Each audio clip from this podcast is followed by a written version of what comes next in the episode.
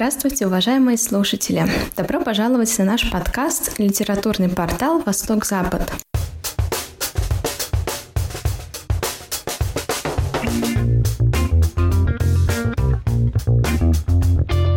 У меня есть стихи про платье. Почему-то я в молодости стеснялась, что я женщина. И нам с Юрой Зарецким, как почетным гостям, подает по вот этому глазу. И там встречаются либерийские мошенники, предлагают пять миллионов долларов вывести. И все это реальная история моей жизни. Я слушаю, я удивляюсь. Карантин. Начался карантин. Ну, карантин посадил меня дома. Будем слушать и обсуждать творчество вместе.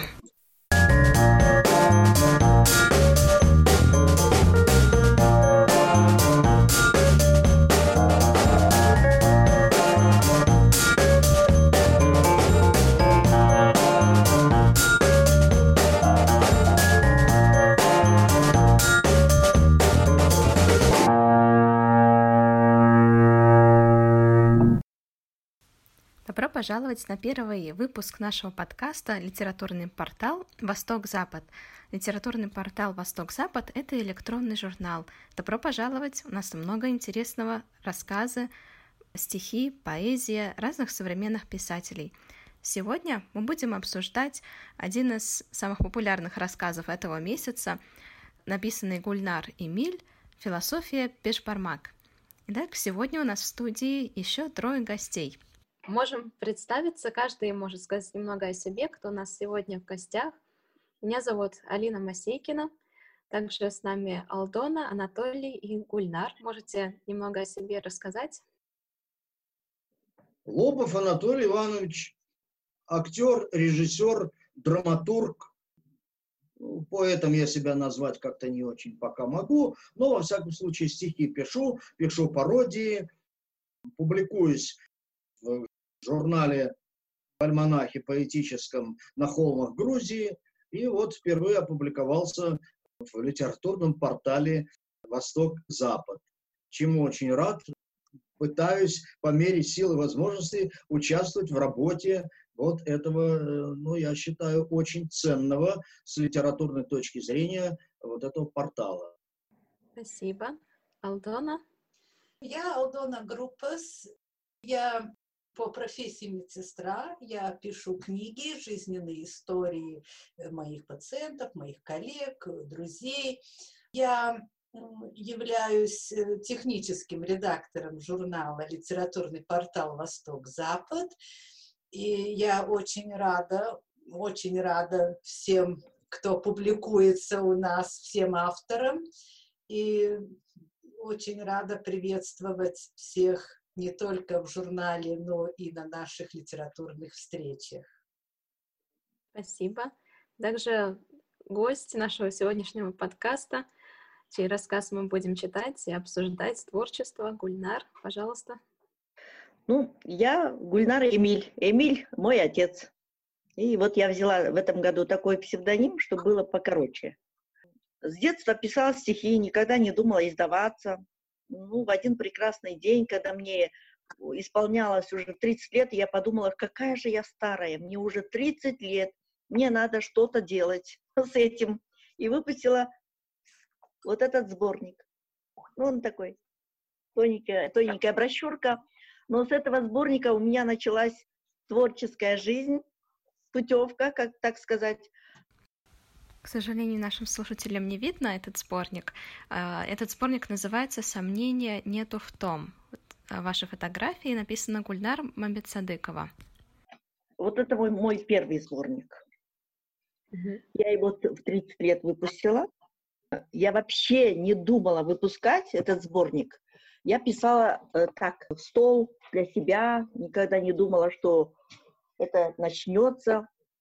Ну вот я как-то рассердилась на своего мужа, спасибо ему, взяла и выпустила. Вот этот сборник случайно в селе, проезжая в Китай, купил французский писатель Рене Конья. И он начал разыскивать меня. Он разыскал меня, начал переводить на французский.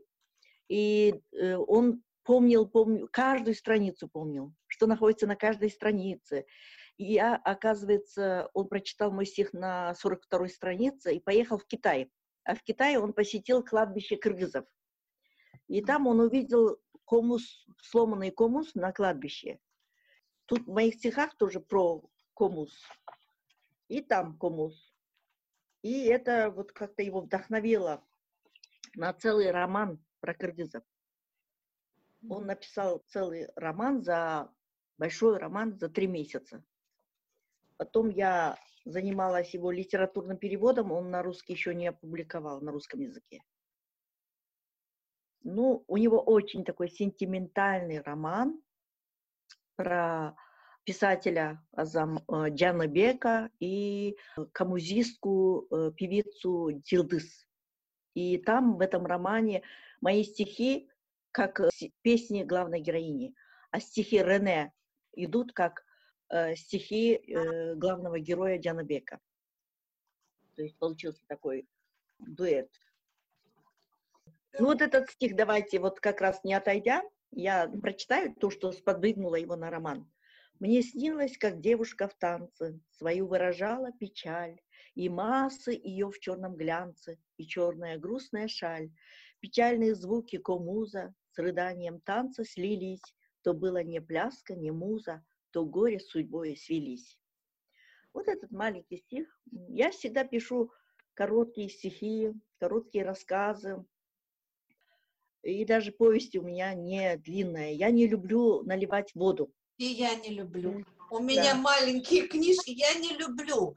Мне да. это не нравится. Там я прям стараюсь шлифовать. Дерево увидел, это дерево имело ветки, эти ветки колыхались на ветру, а на них, на этих ветках были листочки, они то зеленые. Это я не люблю. Вот дерево. Война и мир. Это... Дерево. Я люблю реальные. Гульнар, да, знаете, да. что я помню? Вот в Брюсселе вы подошли ага. ко мне, и вы прочитали такой красивый стих про глаза. Твои глаза. Твои, что... да. О, это... Кстати, этот стих, вот как раз этот стих только прочитал Рене там в селе и начал искать меня, прибежал прям аж именно этот стих. А потом а он дальше это... уже читал. Вот этот стих передо мной тоже. Это такой, ну, белый стих, что ли. «Прохожий, твои стеклянные глаза замутнели от тумана. Собери влагу со стекол глаз и сотвори из нее подобие слез. А я подарю тебе улыбку лишь на мгновение. Выготови». Ну вот этот стих я вам читала. Не, я другой, да? Про глаза. У меня есть э, стихи про платье. «Почему-то я в молодости стеснялась, что я женщина. Мне казалось, что мужчиной быть солиднее, что мужчиной быть круто. А я, ну, что стихи у меня женские, я этого стеснялась.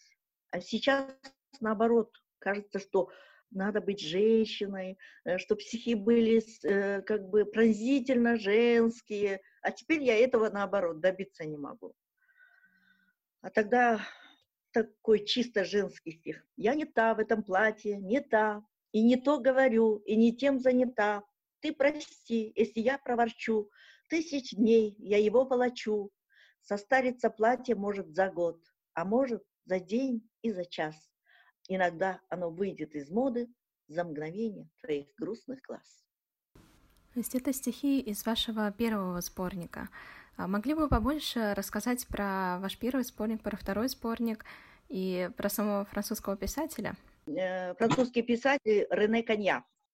Он очень заинтересовался моими стихами и начал э, рекламировать немного на радио и опубликовал в своем романе во французском переводе, чем я очень горжусь.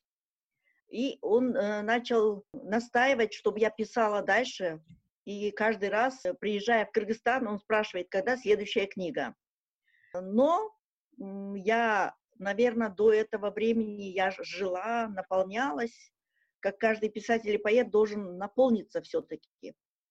И не просто писать, а это должно быть э, уже переполнять себя. Вот, и я в четырнадцатом году, э, только в четырнадцатом году, потом уже выпустила маленький сборник, опять же, тут у меня повесть «Стоимость любви». Здесь сто процентов реальной истории узбекско-кыргызской войны. Ош. Недавно это было, две тысячи десятый год, ошские события. Это национальный вопрос, и я старалась как можно деликатно писать об этом. Я, конечно, за то, чтобы мы все дружили, чтобы не было никогда национальных войн и вообще войн. Здесь моя героиня – девушка, у которой есть узбекская кровь и кыргызская кровь. И она спасает человека, которого живем сжигали, и плачет, говорит, как же мне быть? Во мне и узбекская, и кыргызская кровь, так что мне на части разорваться? И эту девушку чуть не убивают. Ну, в общем, все, все события там перетекают из одного в другой, и дальше она попадает в Китай, и там встречаются либерийские мошенники, предлагает пять миллионов долларов вывести. И все это реальная история моей жизни. Мне предлагали пять миллионов долларов в Китае. Правда, я здесь сделала так, что это как бы парень с девушкой. На самом деле это был мой брат со мной и сестренка. И там начинается настоящая проверка человека, когда ему предлагаешь пять миллионов долларов, они говорят, это нелегальные деньги, они были предназначены для детей, и все. Ты делишься на две части, какая-то часть тебя хочет эти деньги, я гарантирую, что каждый из вас будет бороться. Ну, он э, не будет сто процентов, что вот мне не нужны деньги и так далее. Мне кажется, у каждого человека проснется вот это чувство. И хочется, и как бы не надо брать. И это было, были такие приключения, что нам потом пришлось сбежать из Гуанчжоу на остров Хайнань. Там мы провели два дня, и два дня мы спорили, надо ли связываться с этими мошенниками или надо на родину возвращаться к детям.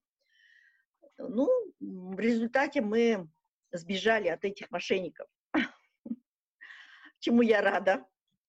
Вот, и проверка любви, получается, проверка наших чувств. И вот э, в этой повести я это изложила. Потом карантин, начался карантин, и с марта я начала, э, ну, карантин посадил меня дома. Я не стала ходить, тратить свое время на просто прогулки, на встречи с подругами, гости, вот эти тои, празднества прекратились, и я села дома и решила все-таки начать писать. И начала писать рассказы. Почему короткие рассказы? Потому что такое время сейчас. Люди спешат куда-то. Жизнь уже в большом темпе, и всем надо, если уж читать, то надо прочитать быстро. И чтобы это было что-то, как бы для них или смешное, или полезное, чтобы не было воды. И рассказы именно тот жанр, который сейчас съедобен, я думаю.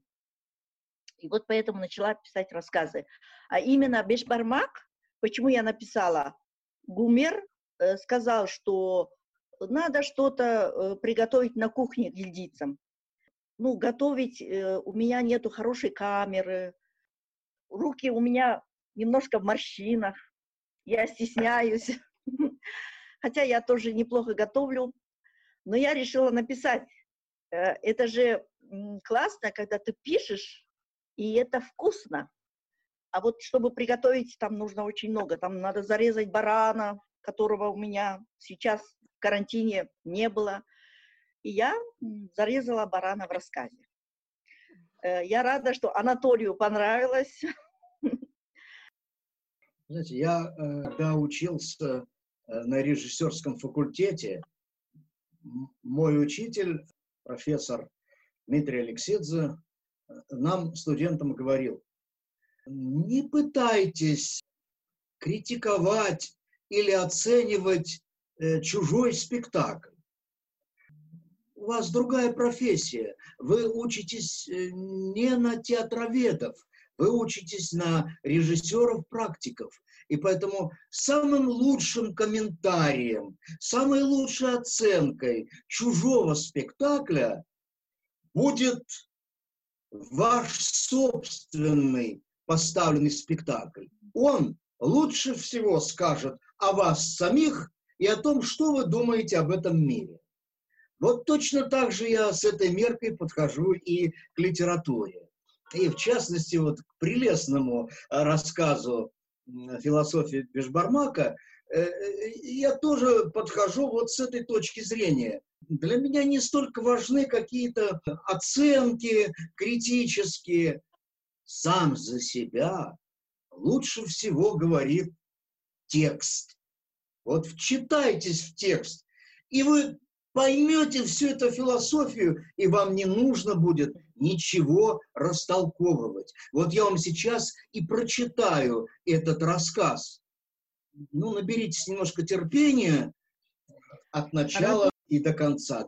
Текст, замечательный текст, который пусть прозвучит полностью. Итак, дорогие слушатели,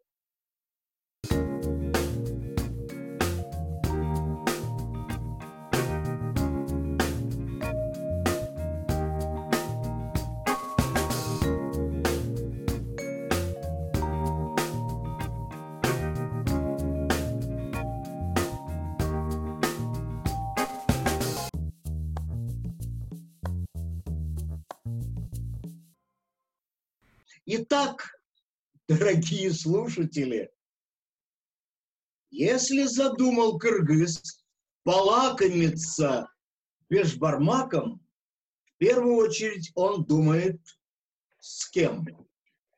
Есть Бешбармак, не подлежащий обсуждению, на который зовутся родственники по случаю семейных празднеств. А бывает... захотел кыргыз вкусить его, и все, ничего не может с этим поделать. Начинает перебирать он в памяти близких по духу собеседников, которым хотел бы отдать почести. Ибо Бешбармак – это не просто блюдо, это своеобразная шахматная партия с дипломатическими ходами, а то и театральное представление в несколько актов.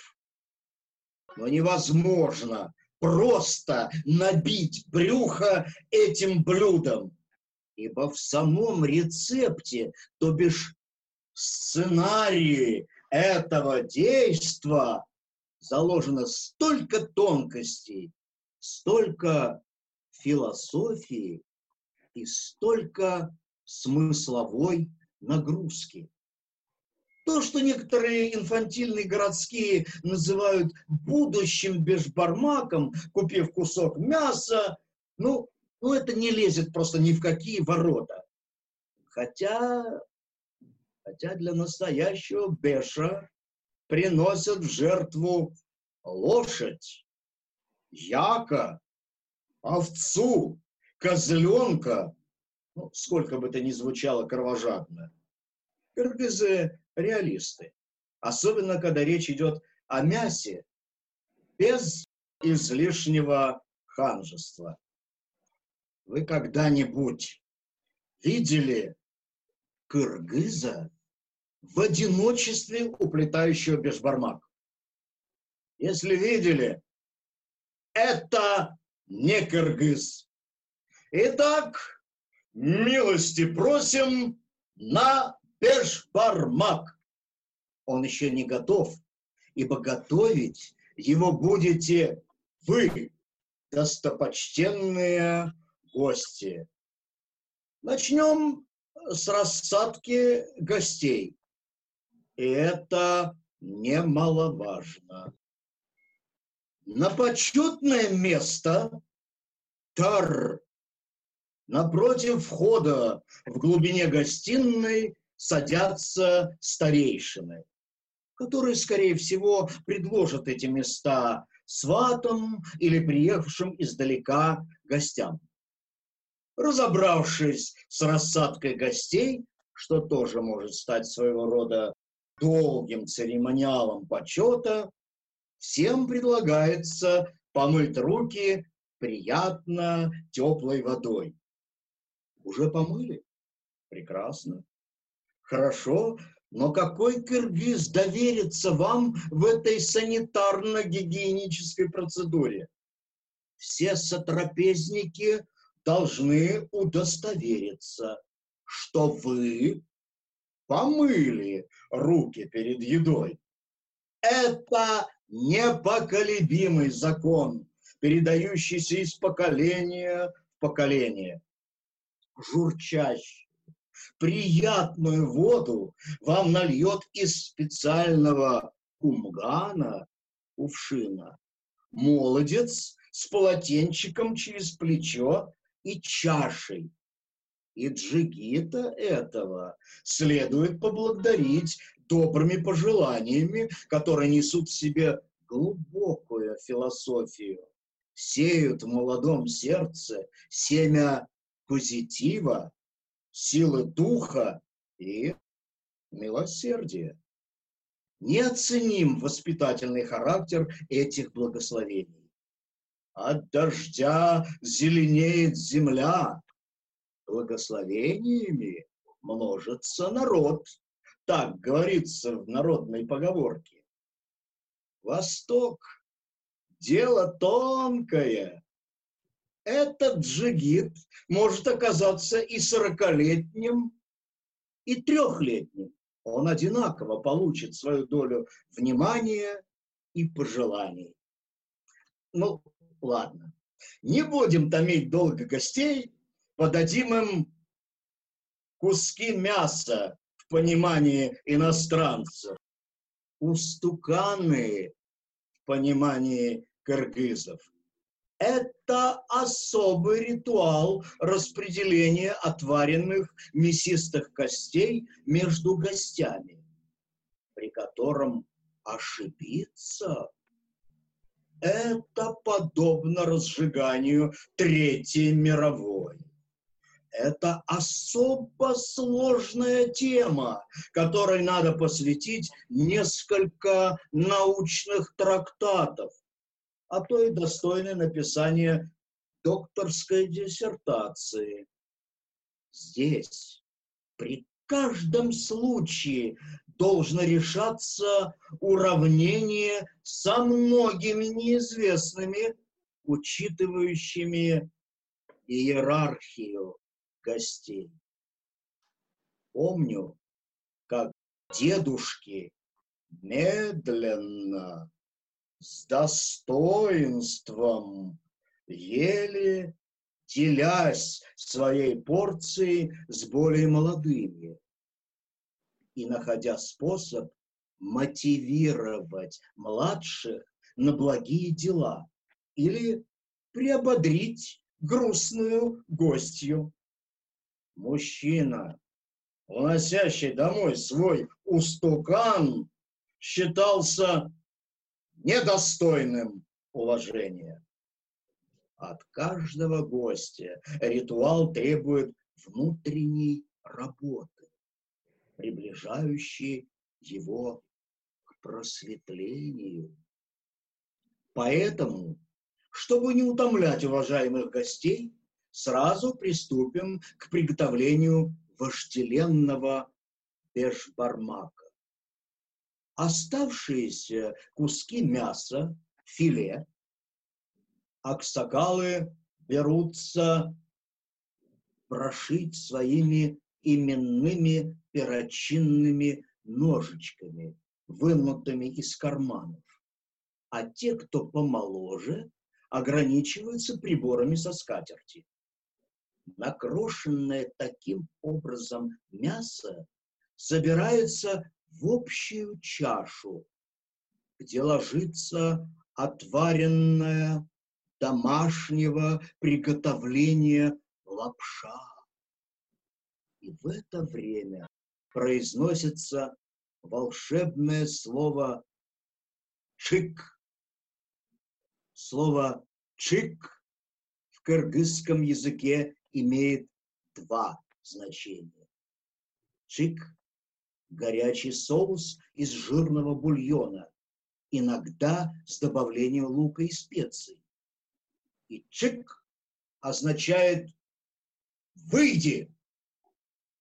Обычно шустрая молодуха приносит большую пиалу чика, который джигит щедро выливает на готовящееся блюдо и размешивает его. Но бывает исключение из правил, когда молодуха вдруг выбегает из комнаты и плачет где-нибудь в сторонке, думая, что это ей сказали «чик», то есть «уходи прочь», «чик».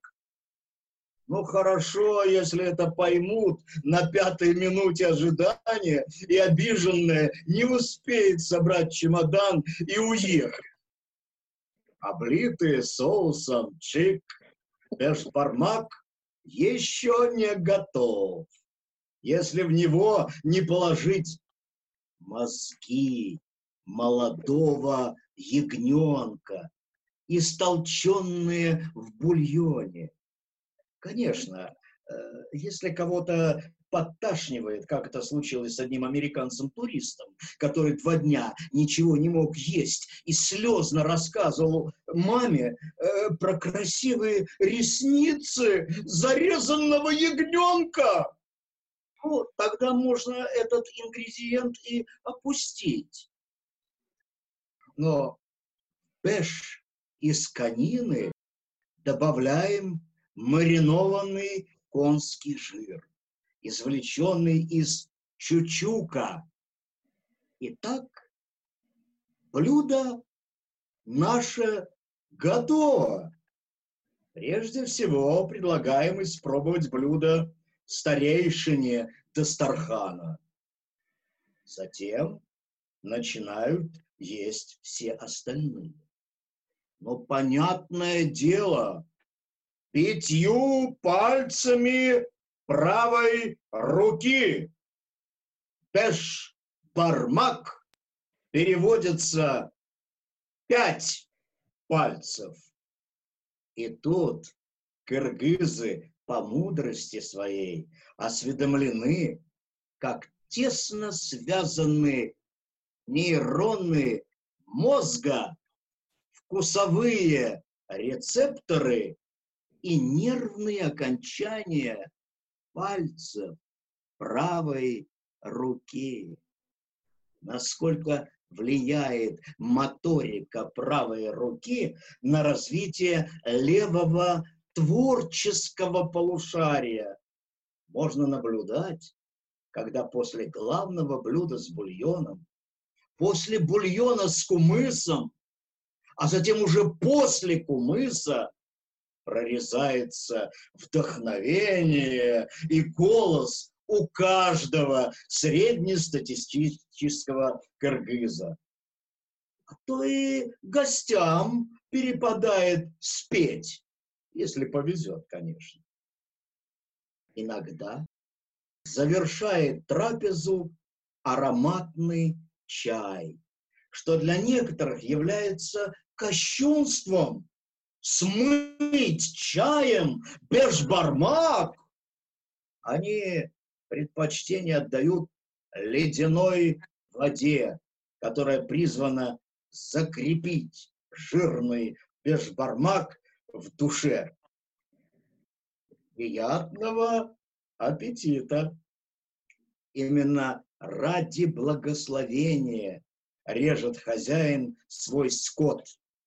Именно Акбата – это светлое пожелание, главная причина бешбармака.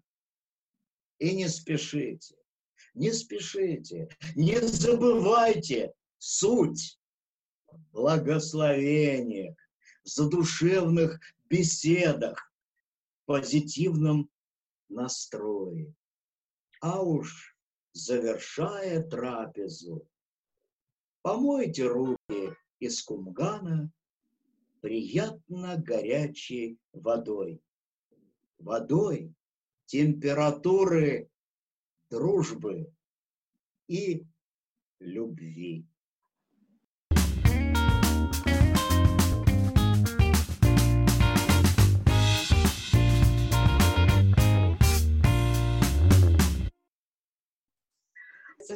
Спасибо большое. Одно великолепие слушать вас. Я, я слушала, Анатолий, как ваше произведение. Я сейчас слушаю и думаю, это что, я написала? У каждого свое прочтение. Да, да. Гумер ну, меня вдохновил. Слушать, не правда ли? Да. Вот он актер, так да? Да. Вот как вот, да, как вот твое, кажется, произведение звучит совершенно по-другому. Я так да. вот сделала аудиокнигу свою, сестричка, дайте мне таблетку для смерти, да, и я заказала аудиокнигу. Я слушаю, я удивляюсь. Я вам скажу, я наслаждаюсь этим рассказом каждый раз, когда его читаю, и я включу его в свой чтецкий репертуар. То есть я его просто э, выучу наизусть, и при случае, ну, буду читать, а случаев бывает много, вот, ну, например, в застолье каком-нибудь, да, когда зайдет об этом речь, или я ее сам провокационно заведу, я ваш рассказ, с вашего позволения, буду читать. Мне он очень нравится. Даст Бог, даст Бог, я уже вижу, как мы сидим, а, а, Анатолий, Алдона, Гумер, мы соберемся на Иссыкуле нашем, на жемчужине Иссыкуля, и будем есть бешбармак, будем мечтать об этом. Надеюсь, что Аллах нам даст этот случай. Я тоже очень надеюсь, тем более, что всю жизнь мечтал побывать на Иссык-Куле еще с э, того романтического названия «Алые маки, маки. Иссык-Куля». Совершенно верно, да. Тогда я вам вдогоночку, это, вот, это, это вам лично, да. Вот. Ну, я говорил, что я переводчик еще к тому же, перевожу грузинскую поэзию. И коротенькое четверостишее грузинского поэта Михаила Квливидзе, который, видимо, побывал ну, в одной из поездок писательских в Киргизии. И вот четыре строчки, которую он оставил в своем поэтическом наследии. И я их, когда прочитал на грузинском языке, я владею грузинским, они мне так запали в душу, что я тут же, вот как, ну, называется, с первого касания взял ручку и тут же перевел это четверостишее грузинского поэта, побывавшего в Киргизии. Киргизия. Идеальная плоскость полей с вертикалями тополей. Гор изломанный контур вдали. Вот картина кыргызской земли. Вот такая Спасибо. Графическая зарисовка хорошего грузинского поэта Михаила Квливидзе. Спасибо. Прекрасно. Ну, вы знаете, согласна, согласна кушать бешбармак на Иссык-Куле, но если там не будет этого бедненького ягненка с красивыми ресницами, мозг его мозгов. Да. Мы отправим вас в это время купаться на Иссык-Куле. Хорошо, я согласна. И подадим вам только бешбармак. Без ресниц. Иногда вот на Кипре тоже принято запекать ягненка в печке целиком, прямо вот как есть, и это тоже особенно почетное считается, что вот голову, мозги достать. Помню, тоже в первый раз это было такое зрелище не для слабонервных, но зато уже на второй, на третий раз, когда так делают, уже... Ой, ой, простите меня, дамы. Да. Тогда по поводу вот этого, да, вот то, что вы сказали сейчас. Я в свое время в Туркмении, столице Туркмении, в Ашхабаде, ставил спектакль, грузинскую пьесу «Ханума» на туркменском языке.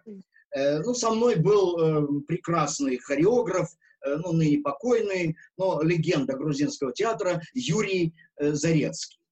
И нас с ним вдвоем пригласили на застолье. Там все застолья называются одинаково. Той. Той. Свадьба той. Да, пир той. Да. В общем, на такой той нас пригласили. И там была такая вареная баранья голова. Ну, мы с Юрой, такие коренные тбилисцы, так сидели, все это пробовали, ели, все нормально. Вот. Потом в какой-то момент хозяин стола выковыривает один глаз из этой вареной бараньей головы, выковыривает второй глаз, и нам с Юрой Зарецким, как почетным гостям, подает по вот этому глазу. Ну, первый сидел Юра, и он как-то так замешкался, ну, якобы руку протянул, чтобы вроде бы отказаться, но ему прямо в ладошку и положили вот этот вареный глаз. Ну, я когда это увидел, я, значит, успел быстрее протянуть вперед ладонь, они мне положили этот вареный глаз в мою ладонь, но занялись Юрой, потому что он как-то смотрел, что с ним делать. Ну и, и заставили его э, с ладошки. Да, и Юра, значит, да, этот почет проглотил. А я, пока это все происходило, я понял, что то же самое ждет меня. Тихонечко сделал такое движение э, ладошкой, тогда...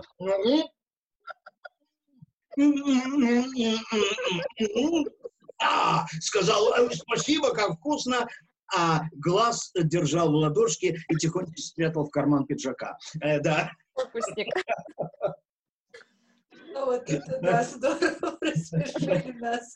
Я поняла теперь, что я упустила в этом рассказе. Так что вот так вот, такое тоже бывает, да. Ну, что делать? Глаз вытащили бы, вытащили бы, но его поделили бы на два или три части, глаз, и поделились бы с теми, с кем хочется видеться все еще. А китайцы сказали бы, что это помогает зрению, если съесть глаз. Да. Да, ну, поскольку я глаза не съел, а спрятал его в карман, то вот, знаете, вот вынужден теперь носить очки. А если бы я съел глаз тогда, да, то я бы сейчас видел бы, как тот самый в рассказе Беркут. Да. Если бы съели бы, вы бы виделись бы с этим человеком почаще. Надеюсь, в наших подкастах, может, мы не будем видеться, но будем слышать друг друга почаще. Спасибо вам всем за участие в этом подкасте. Может, Алдона, вы могли бы тоже сказать немного о этой рубрике в нашем электронном журнале, где размещен этот рассказ? Отдельно. Я очень благодарна, Гульнар, за э, такую... такой рассказ «Философия Бешбармак». Это действительно философия, а как почитал наш уважаемый Анатолий, это, это просто превосходно и слушать, и улыбка, и, и даже вкус почувствовали.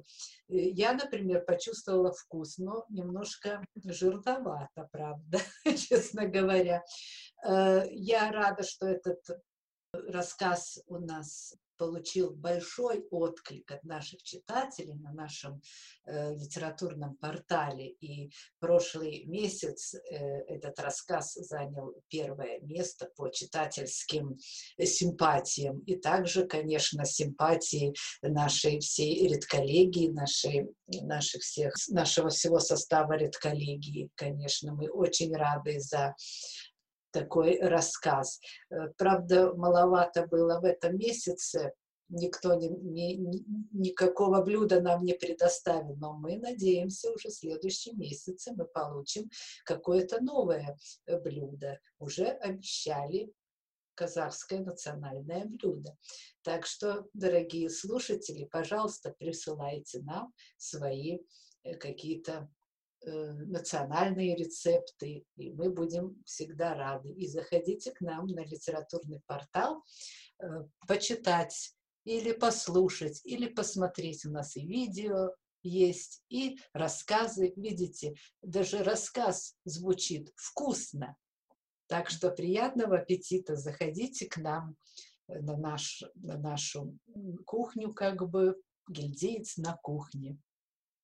Спасибо вам. Вам да. огромное спасибо, Анатолий. Спасибо всем. До свидания, дамы. Всего вам доброго. До свидания. Огромное вам спасибо. До свидания. Спасибо вам, наши дорогие слушатели, за ваше внимание. Что же будет в следующем подкасте? Так много рассказов борется за наше внимание, что мы даже не знаем, какой из них выбрать для следующего подкаста. Обсудим, решим и ждем вас в следующем подкасте. До новых встреч! Будем слушать и обсуждать творчество вместе.